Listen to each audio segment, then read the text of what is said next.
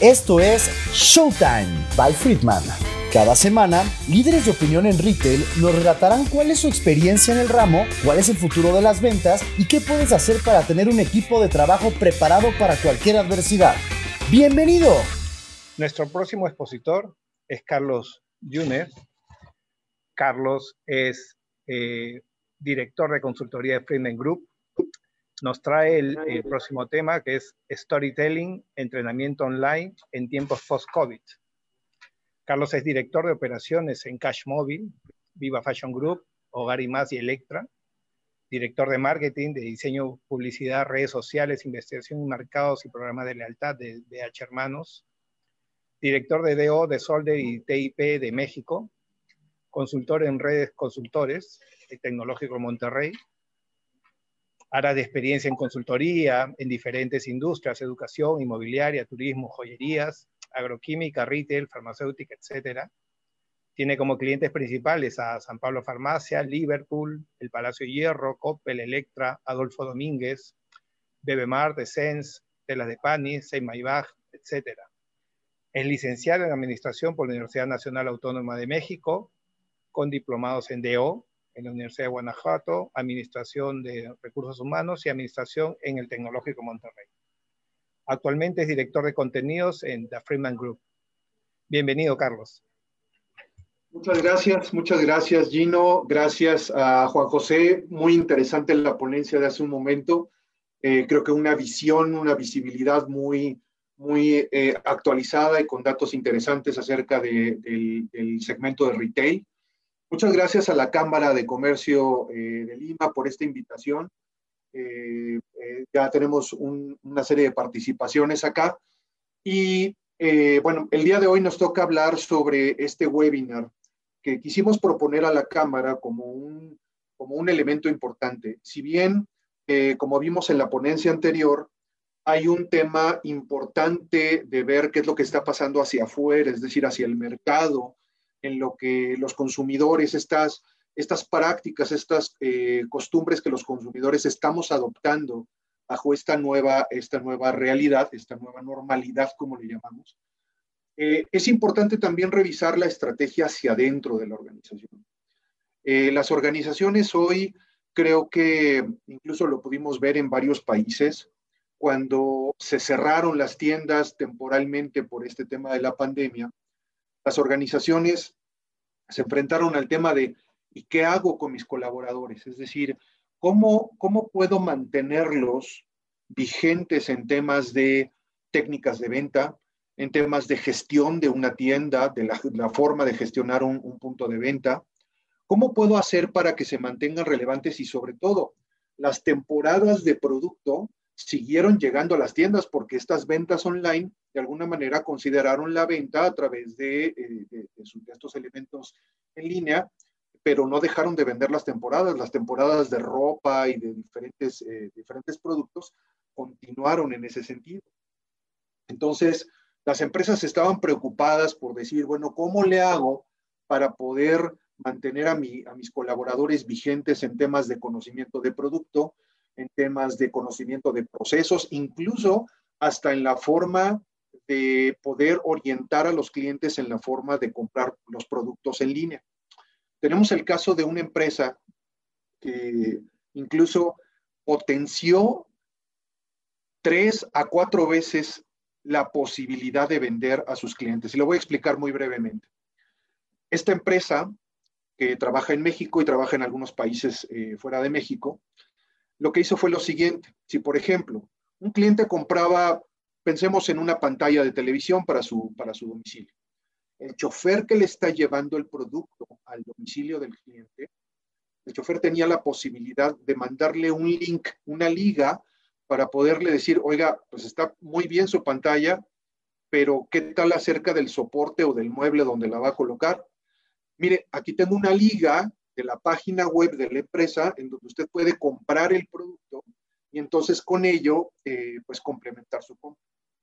Esto resultó en una oportunidad enorme porque entonces eh, el chofer se convertiría en comisionista de la marca al obviamente comprar el, el, cliente a través de ese link. Y entonces estás potenciando a que una persona corporativa, una persona de recursos humanos de cualquier área, se puede convertir en un potencial vendedor para la tienda. Entonces, ¿cómo hacer para que el entrenamiento realmente sea atractivo para las personas? Porque no podemos perder de vista algo. Para estas personas que no saben acerca del tema de venta, necesito evidentemente entrenarlos. Y hoy la distancia social que nos está demandando esta nueva realidad, eh, pues obviamente demanda de estrategias diferentes para los que nos dedicamos a la capacitación y el entrenamiento. Y es por eso que te pongo en pantalla esta, esta, este webinar como propuesta, Storytelling, entrenamiento online en tiempos post-COVID. Entonces, me voy a permitir avanzar. Primero, me gustaría no obviar y pensar que eh, el storytelling, ¿qué significa esta parte del storytelling?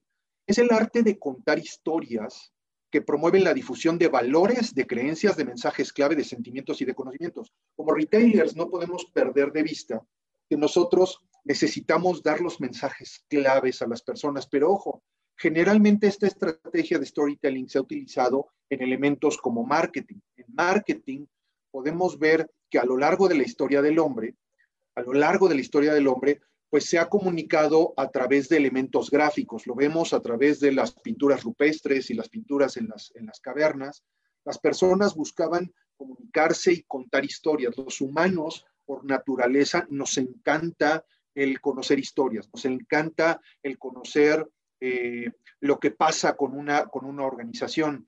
Eh, siempre nos ha gustado el apegarnos a una historia porque de alguna manera acompaña toda la experiencia. Juan José nos hablaba hace un momento de la experiencia que buscan los clientes. Los clientes, particularmente en la parte de marketing, lo que están buscando es justo adherirse, sumarse, verse identificados, verse eh, reflejados en una historia que están contando. Y es por eso que desde la historia del hombre, desde que el hombre eh, está en la tierra, de alguna manera está buscando justo el, adherirse a través de las historias eh, al conocimiento. Y es por eso que nosotros eh, establecimos eh, que el storytelling no solo nos sirve para difundir hacia afuera de la organización, también podría ser una buena estrategia hacia adentro de la organización, pensando en que nuestros colaboradores también no son los mismos colaboradores de hace 20 o 30 años. Es decir, yo hoy tengo la fortuna de trabajar con organizaciones que tienen vendedores que tienen 25, 30, 40 años en la compañía, evidentemente son eh, colaboradores que pertenecen a la generación X y los que tenemos la fortuna de estar en la generación X, aprendemos de una manera diferente. Teníamos la posibilidad de que nos daban un manual de, de 30 o 40 capítulos y nosotros lo leíamos y teníamos esa capacidad, pero hoy el participante que es este participante millennial y los próximos, los centennials, ya están empezando a adquirir posiciones de liderazgo dentro de las organizaciones y ellos no aprenden de la misma manera. Un colaborador millennial aprende, aprende a través de elementos gráficos, a través de video, a través de elementos que puedan captar su atención durante unos cuantos segundos, pero ojo, el centennial todavía es mucho más exigente en ese sentido si tú durante los, los primeros cinco segundos no logras captar la atención de un, de un participante centennial, lo perdiste por completo. Entonces, eso demanda que las organizaciones estemos estableciendo estrategias que permitan que los colaboradores, no importa si son generación X, millennials o centennials, captemos la atención rápidamente, atendiendo a qué? Atendiendo justo a que nos encanta que nos cuenten historias. Y es por ello que me gustaría compartirte un video. Me voy a permitir cambiar pantalla para poderte compartir este video y que puedas observar lo que hemos preparado eh, para ti.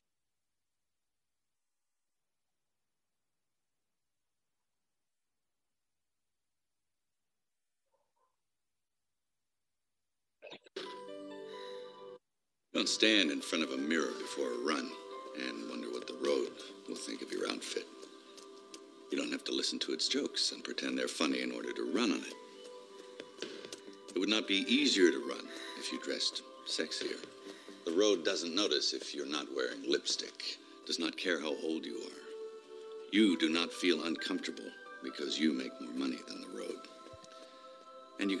Carlos, disculpa, eh, no vemos el video, solo lo escuchamos. Un segundo, lo vuelvo a reproducir, no pasa nada.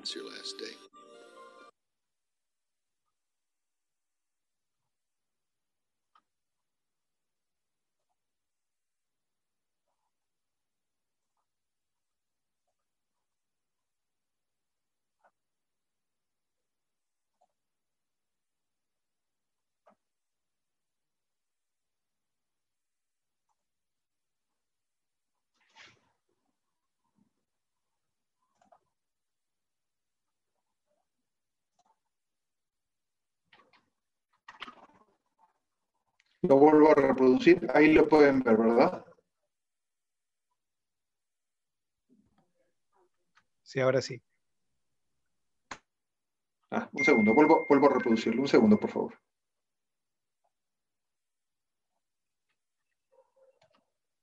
Va de nuevo. You don't stand in front of a mirror before a run and wonder what the road will think of your outfit.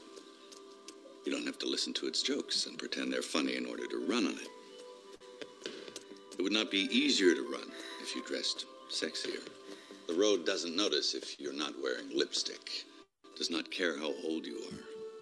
You do not feel uncomfortable because you make more money than the road. And you can call on the road whenever you feel like it, whether it's been a day or even a couple of hours since your last day.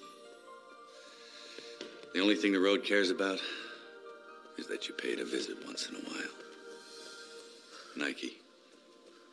No games, just sports.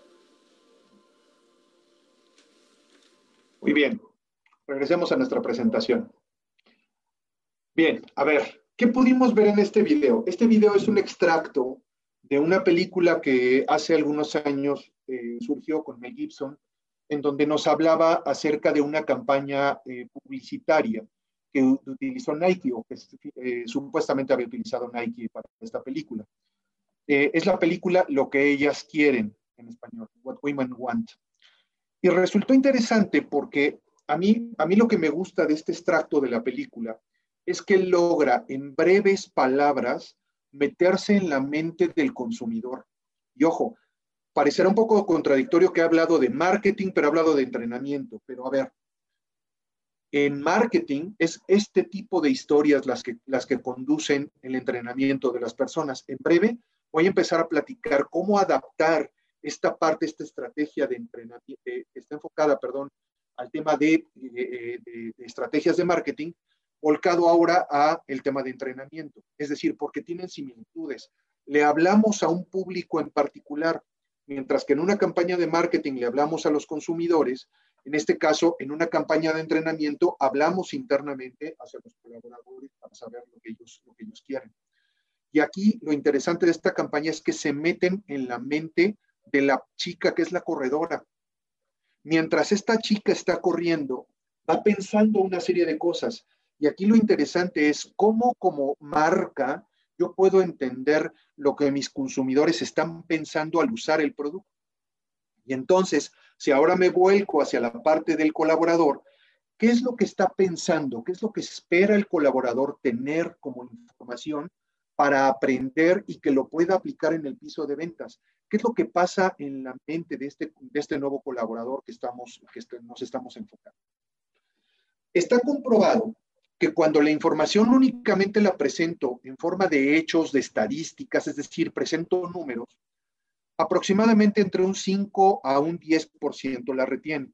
Y esto es porque los datos evidentemente llaman mucho la atención y le dan fundamento y base a la información que yo doy. Pero vayamos al centro, cuando la información que se presenta tiene una estadística, pero además va acompañada de una historia, aproximadamente un 25 a un 30% de las personas captan. Pero fíjense aquí algo interesante. Cuando una estrategia, cuando una, una, una información va acompañada a, a, partir de una historia, entre 65 y 70% de las personas logran captarla. Es decir, hoy sabemos que la estadística le da mucho fundamento y no, no con esto estamos pretendiendo dejar de lado la estadística. Lo que decimos es que si acompañamos de una historia interesante, podemos lograr una mucho mayor captación del mensaje para nuestros colaboradores. Ahora, veamos, veamos lo que viene aquí. Fíjense lo que dice. ¿Cómo, ¿Cómo podemos hacer para tener una buena historia? Hablamos de storytelling en este tema de contar historias. ¿Qué elementos debería de tener una buena historia? Primero, un personaje. Yo estoy seguro y les puse aquí en pantalla a este personaje que se llama William Wallace, que seguramente lo recordarán. No soy fan de Mel Gibson, pero eh, ya vieron que en dos películas lo, estoy, lo estoy poniendo y hasta ahorita estoy cayendo en la coincidencia. Pero la realidad es que es un personaje que llama la atención. Es decir, cuando la historia la cuentas a partir de un personaje que llama la atención y que además hace sentido con la organización, es decir, está vinculada al ADN y a la forma de trabajar de la organización, entonces se puede volver algo realmente eh, atractivo para la persona que escucha. ¿Qué más debe de tener una buena historia? Pues una historia que engancha con el sentimiento y la emoción del seguidor. Como veíamos en el video de, en el video de Nike, nos damos cuenta que ahí engancha con los sentimientos y emociones de quién, el consumidor. Pero si nos ponemos a pensar en la historia que engancha el sentimiento y la emoción de los seguidores, ¿qué es exactamente eso que engancha la atención de un vendedor, la atención de un gerente, la atención de un subgerente, la atención de una persona que está en atención al cliente? Es decir, quienes nos dedicamos a trabajar en pisos de ventas durante algún tiempo, nos pudimos dar cuenta que eh, realmente disfrutas. Una persona que está trabajando en el área de ventas realmente lo disfruta por mucho tiempo se consideró al área de ventas como, bueno, pues si no me funciona una eh, profesión, no sé, de ingeniero, de arquitecto, me voy de vendedor, como menospreciando la labor del vendedor. Y la realidad es que yo les debo de decir que quien se dedica a esto es porque realmente de corazón busca eh, y, aprecia el poder vender, el poder atender, porque esto se trata de algo que eh, se disfruta no es una labor que pues no me quedó de otra, simplemente es algo que se disfruta. Y hoy tenemos que conectar con ese corazón, con esa mente del colaborador en donde decimos, ¿qué es exactamente lo que el colaborador espera tener como emociones? Hablaba Juan José en la ponencia anterior de la experiencia hacia los, hacia los clientes. Yo les resaltaría que yo estoy hablando de la experiencia hacia el colaborador. No podemos perder de vista que los colaboradores también están buscando experiencias, no solo las personas, los colaboradores también buscan este tema de el cuidado y los protocolos y todo este tema de los cuidados de COVID, por, eh, que necesitan sentirse en un ambiente seguro. Pero no nada más eso. Si igual los consumidores están buscando sentirse protegidos en las tiendas físicas, están buscando una experiencia de compra, los colaboradores también están buscando eso, están buscando sentirse seguros, que además ellos están expuestos durante un, largo, un largo periodo de tiempo. Una historia entonces debe de contar, debe de conectar con esas emociones y esos sentimientos que tienen los seguidores. ¿Qué más debe tener una buena historia? Obviamente debe tener un mensaje central. Lo hablábamos en las primeras láminas, decíamos para que pueda llegar el mensaje a cada colaborador, pensando en las diferentes generaciones que trabajamos en pisos de venta, debe de tener un mensaje central y un hilo conductor. Nosotros le llamamos un hilo conductor. Y para eso, el storytelling debe de ir acompañado de un storyboard. Es decir, nos debe de saber, nos debe de ir contando la historia y nos debe de decir qué secuencia es la que va llevando de la mano al colaborador. Ojo, no podemos perder de vista que en este proceso la parte de diseño instruccional es fundamental. Eh, a últimos años, la, parte del diseño instruccional ha cobrado una, una, eh, labor importante. Te voy a decir por qué. Normalmente pensamos en que nuestros contenidos sean llamativos, que sean presentaciones interesantes, que sean videos que llamen la atención, pero ojo, los adultos no aprendemos de la misma manera que los niños. Necesitamos enfocarnos a saber cómo es el aprendizaje de los adultos, esta parte andragógica que nos permite justo entender qué pasa dentro de la mente del adulto y en función de eso armar historias que realmente enganchen. Además, una buena historia a nivel de marketing, sigo hablando en marketing, tiene también que ver con un buyer persona, es decir, a quién está enfocado ese, ese, ese contenido. Si bien vimos que necesitamos personajes, una historia que conecte con emociones, que enganche con la persona, necesitamos eh, obviamente eh, pues un storyboard, una historia, un hilo conductor. Necesitamos también saber quién es la persona que va a recibir esta información, quién compra esta información. si hablamos del entrenamiento, es quién está dispuesto de los que están escuchando como audiencia a realmente tomar esta información y que nos pueda servir, evidentemente, para que se pueda aplicar en los pisos de. Entonces, si hablamos de estos cuatro elementos de los que acabo eh, de mencionar a nivel de entrenamiento ahora en storytelling, necesitamos ese personaje, es ese anfitrión, es esa persona que se convierte en la que me va llevando de la mano a través de los contenidos en los cursos y que de alguna manera se convierte en ese anfitrión.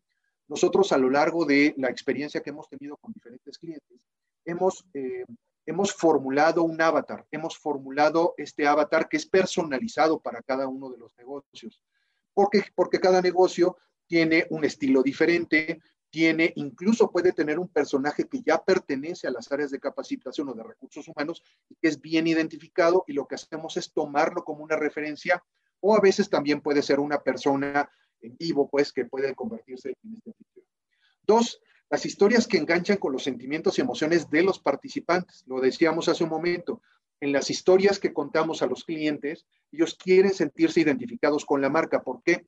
Porque el ADN de la marca de alguna manera refleja también el ADN que se comparte con el, con el, consumidor. En el caso del entrenamiento, de igual forma, necesitamos colaboradores que se adapten y que se alineen completamente con los valores de la organización. Yo les digo a muchas, a muchas de, los, de, los, eh, eh, de las empresas con las que trabajamos que es importante cuidar la puerta de entrada. ¿Por qué? Me refiero, la selección que hagas de personal tiene que ir totalmente alineada a los valores de la organización. Probablemente a lo mejor tiene condiciones para poder entrar con nosotros y buscamos alinearlo. Pero una persona que definitivamente, por ejemplo, en un valor como trabajo en equipo, colaboración y demás, ves que desde el inicio no lo tiene, pues evidentemente va a ser muy complicado que pueda eh, sumarse a los esfuerzos de la organización. Ahora, deben tener un mensaje central. ¿Qué es el mensaje central que necesito entrenar al colaborador? A ver, voy a entrenar en conocimiento de producto, voy a entrenar en técnica de ventas, voy a entrenar en experiencia al cliente. ¿En qué voy a entrenar? ¿Cuál es el mensaje central? Y ojo, los contenidos que hacemos en storytelling, en entrenamiento, generalmente van enfocados a contenidos cortos, pero que puedan ser secuenciales. Es muy importante la conexión y este hilo conductor tendría que darse a lo largo de todo el conocimiento que yo estoy haciendo como organización. Y finalmente, si hablábamos en, marketing de buyer persona, acá tenemos que hablar del estudiante persona, es decir, ¿qué, qué condiciones tiene este colaborador para realmente convertirse en alguien que pueda aportar y que pueda incluso crecer dentro de una organización. Entonces, personaje, y aquí tenemos un ejemplo. Yo lo que quiero hacer a lo largo de esta plática es explicarte que existen diferentes personajes. Este personaje, por ejemplo, lo creamos para un cliente hotelero dentro de, dentro de México. Y este cliente le llamamos Ana. Ana es un personaje que no solo se trata de un personaje cualquiera ni un personaje únicamente que es un avatar. Es una persona que además, fíjense lo interesante, pudimos ponerla en dos ámbitos pudimos ponerla en el ámbito de lo que ella le iba llevando al participante a aprender, pero también pudimos meternos en la cabeza de Ana, es decir, pudimos meternos en lo que el participante de alguna manera también va a vivir. De alguna manera yo me siento, me siento, eh, me siento identificado con el avatar porque las, la misma problemática que me está presentando el avatar, de alguna manera yo como participante la puedo vivir. Entonces esto hace que yo me sienta al igual que el personaje y entonces de la forma en que el personaje resuelve su problema de entrenamiento o de conocimiento, es de la misma manera en que yo puedo resolver eh, mi, necesidad de capacitación. Ahora, quiero presentarles algunos casos. Eh, con algunos clientes, y es muy importante que identifiquemos qué es lo que realmente eh, encaja con, la, con el estilo de la organización. Y me voy a explicar. Eh, por ejemplo, existen organizaciones que se dedican al turismo probablemente y necesitamos poner elementos que estén conectados totalmente con, con esta parte turística. Y por eso es que utilizamos algo que le llamamos las islas de conocimiento. Particularmente en Perú tenemos un cliente que son estaciones de servicio de gasolina. Y nosotros lo que hicimos fue que en lugar de armar una isla de conocimiento, lo que hicimos fue armar virtualmente una estación de gasolina en donde, fíjate, a nivel de que vas avanzando en tus conocimientos del entrenamiento que te, demanda el curso, tú vas adquiriendo una bomba más de gasolina, vas adquiriendo la tienda en donde vas a vender ciertos productos, vas adquiriendo una serie de elementos que esto te va, te va llevando a que justo el mismo escenario va construyendo la historia. Lo que yo te quiero decir con esto es que el storytelling es total, totalmente customizado al tipo de negocio. ¿Por qué? Si estamos hablando, por ejemplo, de una tienda física, pues obviamente yo puedo ir construyendo mi tienda. Vamos a suponer que yo construyo el departamento de ropa y después el departamento de blancos, el departamento de electrónica y así la voy construyendo a medida que yo voy avanzando en mi conocimiento. Esto provoca que las personas realmente se adhieran y quieran sumarse. ¿Qué otra se te ocurre para tu negocio? Dependiendo del negocio en el que estés, por ejemplo, si te dedicas a la venta de eh, de, piel, de cuero, de todos estos elementos de carteras, de cinturones y demás, pues de qué manera yo voy consiguiendo las diferentes categorías que tengo en mi tienda, de qué manera voy poniendo el letrero de mi tienda. Eh, virtualmente o digitalmente yo voy construyendo mi tienda a través de estos elementos en pantalla y obviamente con esto yo voy llevando al participante en, en una creciente de aprendizaje, no solo de aprendizaje, sino de construcción también de su propia, de su propia tienda. Por lo cual, los escenarios se convierten en un elemento fundamental. ¿Por qué? Porque son los que justo logran hacer que el participante se conecte. Si, por ejemplo, yo vendo, no sé, voy a, voy a pensar que yo vendo eh, electrónica, electrodomésticos, productos para el hogar y demás, y yo pongo un escenario como el de, como el de Machu Picchu que veo acá en, una, en una caricatura, pues evidentemente no tiene una conexión porque no necesariamente está vinculado a la parte turística. Pero si yo lo vinculo a lo mejor con una parte de adquisición de nueva tecnología, de omnicanalidad incluso, porque no perdamos de vista que hoy los colaboradores están buscando también una parte de apego a la parte omnicanal no nada más me tengo que convertir en un vendedor, en un excelente vendedor en la tienda física. Yo también tengo que ser un muy buen promotor de los canales de venta, ya sea que tenga yo un 01800 o un chat, o probablemente tengo obviamente la compra en línea a través de los .com, o puedo tener una, eh, una, una aplicación a lo mejor en un celular en donde mis clientes pueden comprar. Entonces, los escenarios se convierten en un elemento importante de este entrenamiento quiero reforzar con ustedes que el conocimiento, eh, pues evidentemente necesito, necesito evaluarlo, pero lejos de hacer una evaluación por saber qué calificación tiene la persona, quiero saber realmente qué tanto puedo a través de elementos lúdicos o a través de, a través de gamificación, puedo reforzar conocimientos que tengan mis colaboradores. Y para esto tenemos una estrategia que utilizamos a través de juegos y de retos. Eh, no podemos perder de vista que no nada más se trata de vertir el conocimiento, obviamente cuidando esta parte andragógica, de vertir el conocimiento al participante y después aplicarle una evaluación y decir, ya, si lo conoce.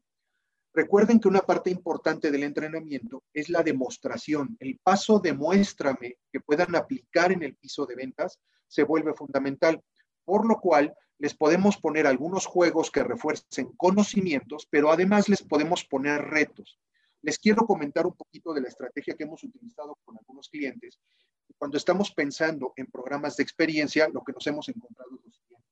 Les ponemos ciertos retos en donde pueden subir a una red social que puede ser externa, como Facebook o como cualquier otro tipo de red social, eh, pública, pero también hay ciertas redes sociales internas a través de diferentes estrategias, tienen muros en donde ellos comparten información acerca de una reunión que tuvieron con su equipo, acerca de una experiencia que tuvieron en una venta en particular con un cliente, acerca de una experiencia que hicieron vivir a un participante de capacidades especiales, en fin. Este, esta, esta estrategia de retos provoca que las personas se conviertan, las personas internas en la organización se conviertan en influencers. Generalmente cuando pensamos en el influencer es en este chico millennial o en esta persona que tiene grandes conocimientos y que comparte información en redes sociales y lo siguen. Y generalmente se vuelven famosos por esta situación. Aquí lo importante es qué tanta posibilidad tengo de convertir a los 5, 10, 15, 10 mil colaboradores que yo tenga como, como vendedores en mi tienda, en estos influencers que, ojo, como tienen un vínculo directo con un cliente en particular, porque ya se conocen, entonces se convierte en estos bloggers, en estos influencers que de alguna manera le dicen al cliente, hey, acaba de llegar la nueva línea o la, próxima temporada de la marca X y a este cliente evidentemente les llama la atención.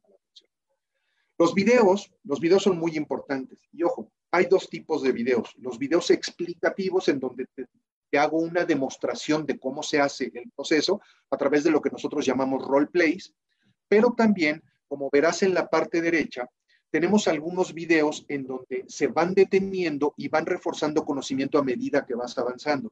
Entonces, esto vuelve interactivo de nuevo los, eh, los contenidos que estamos haciendo, los vuelve interesantes, los vuelve llamativos, no solo por el hecho de ser un video, sino por el hecho de que yo necesito poner mucha atención, porque si yo respondo de la manera correcta, entonces puedo continuar mi aprendizaje.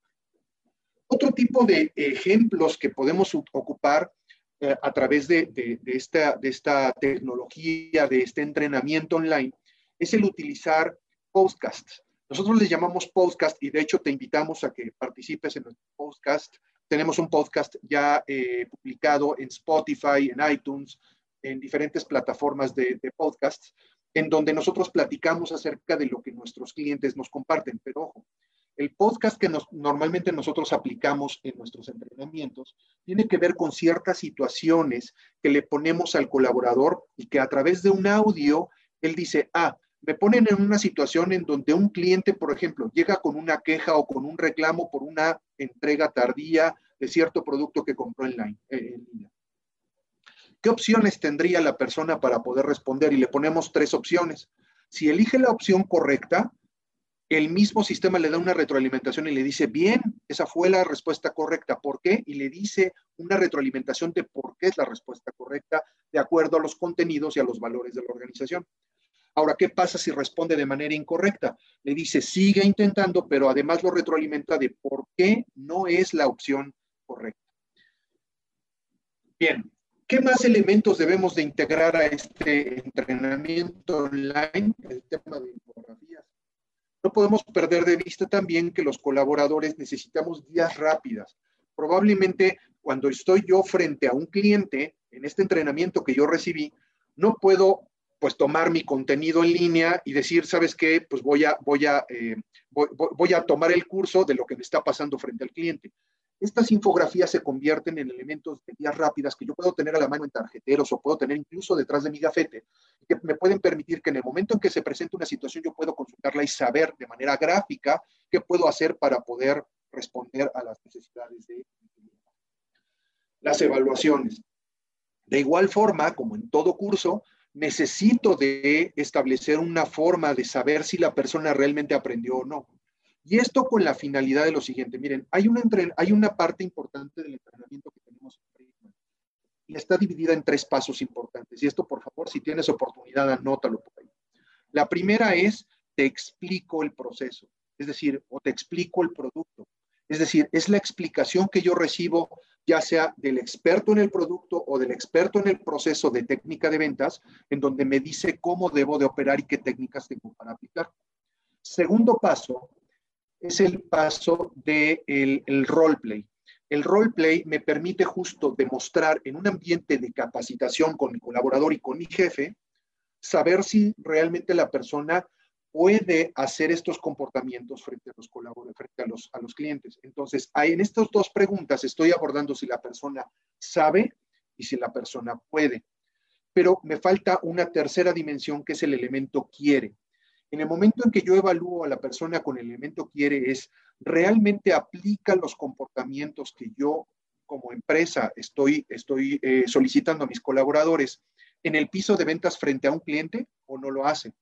Por ejemplo, en una estrategia omnicanal, ¿está impulsando el vendedor de piso de ventas el, hecho de que los clientes vayan a los, a los canales online para poder comprar?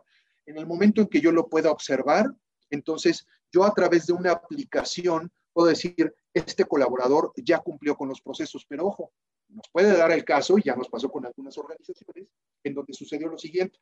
Ya tenía el colaborador sus tres palomitas diciendo, está totalmente entrenado, lo hace, lo sabe, lo puede y lo quiere hacer. Pero resulta que después pasó por ahí alguna persona dentro de la organización, un director de la tienda, y observa que ese colaborador, a pesar de que ya está certificado y tiene su insignia, resulta que no lo puede, no lo hace frente a un cliente. En ese momento tiene la opción de hacer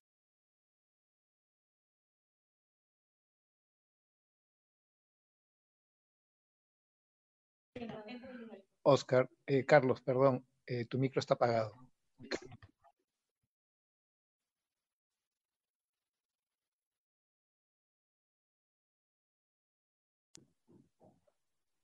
¿Ahí me escuchan mejor? ¿Ahí me escucho? Sí, perfecto. Perfecto, perfecto. Nada más, eh, Gino, ¿dónde nos quedamos? Porque creo que se puso en mute, el, me pusieron en mute un momento. Estaba yo hablando de las evaluaciones y de la importancia de hacer este proceso en donde yo reviso que los colaboradores realmente pueden aplicar estos comportamientos en el piso de ventas. Y si no lo hacen, siempre puedo reiniciar el ciclo y volver a empezar desde el explicado. ¿Ok? Muy bien. Voy entonces ahora, avanzo, y me gustaría abrir el, el, el, um, el micrófono, eh, Gino. Me parece que hay por ahí algunas preguntas. Eh, me gustaría, en esta breve explicación de lo que hicimos acerca del storytelling, que insisto, siempre hemos pensado en el storytelling a través de marketing. Hoy estamos dando una visión de cómo el storytelling, storytelling perdón, lo puedo ocupar en entrenamiento. Así que yo eh, cedo la palabra por si hay alguna pregunta. Perfecto, Carlos. Antes que nada, agradecerte por la excelente exposición. Gracias. Acá hay una pregunta de nuestro amigo Tarek Zucker. ¿Recomiendas más que el host sea un avatar o que sea una persona? ¿Por qué? Ok, creo que eh, muchas gracias por la pregunta. Creo que depende mucho de la organización. Tenemos organizaciones que dentro de la organización existen personas, a lo mejor el director de capacitación, la persona o el gerente de capacitación son muy identificados como estas personas eh, influyentes dentro de la empresa. Y a veces nos ha funcionado que ese host sea una persona viva, ¿no? Eh, debo decir que la mayoría de los casos generalmente creamos un avatar para evitar personalizar, porque si esa persona se llega a ir de la organización por alguna razón, siempre tienes el avatar que es, es, es totalmente temporal. Entonces, te diría que en un porcentaje mayor utilizamos avatars y en un porcentaje menor, probablemente en un 80-20, utilizamos avatars. Perfecto. Que hay otra pregunta. ¿Cuáles son las etapas que se debe considerar en una estrategia de capacitación con storytelling?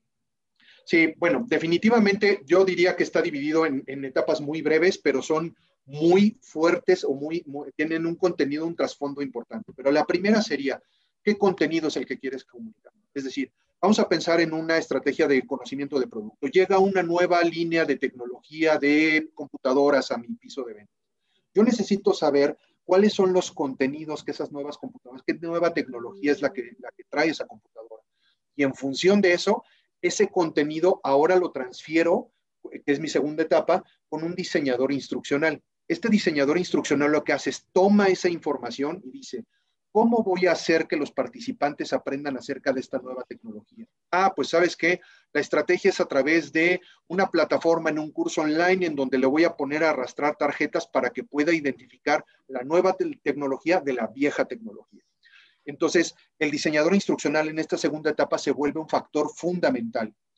Viene una tercera etapa en donde el mismo diseñador instruccional establece un guion, así como lo hacemos en una película, Gino, hacemos un guion de cuál es el hilo conductor que va a llevar ese curso. Y en ese hilo conductor es donde entra la tercera etapa que estamos hablando del diseño gráfico. El diseño gráfico es lo que va a resultar esta parte relevante que puede poner eh, a, nivel, a nivel visual, a nivel imagen, eh, nuestro equipo de diseño gráfico para poder hacer interesante el curso. Y finalmente viene la etapa de evaluación y pruebas, en donde de nuevo el diseñador instruccional vuelve a participar. Y en las pruebas, ahí tiene que ver mucho con algo que yo le llamo eh, particularmente la prueba del ácido. Y la prueba del ácido es, pon a una persona que no conoce absolutamente nada acerca de este tema, ponlo a operar ese curso. Si el curso intuitivamente lo lleva de la mano para entender el concepto y al aplicar la evaluación sale en un porcentaje arriba de 80% de evaluación, quiere decir que tu curso de alguna manera ya está impactando a esas personas. Yo diría que esas son las cuatro etapas principales y una quinta evidentemente ya la puesta en marcha. Muy bien. Bueno, Carlos, muchísimas gracias por la exposición, por ser parte del foro. Y nada, unas, unas, últimas, unas últimas palabras para, para terminar la exposición. Por supuesto, Gino, eh, agradecer a la Cámara, agradecer a, em, siempre, siempre al país y por supuesto mandarles un mensaje de solidaridad. Sé, que no están pasando por una etapa eh, eh, o están pasando por una, una, etapa difícil a nivel político, pero agradecer a la Cámara y sobre todo desearles el mejor de los éxitos en este foro y pues la recuperación pronta de nuestros países. Muy bien, muchas gracias Carlos fue Carlos Yunes, expositor desde México.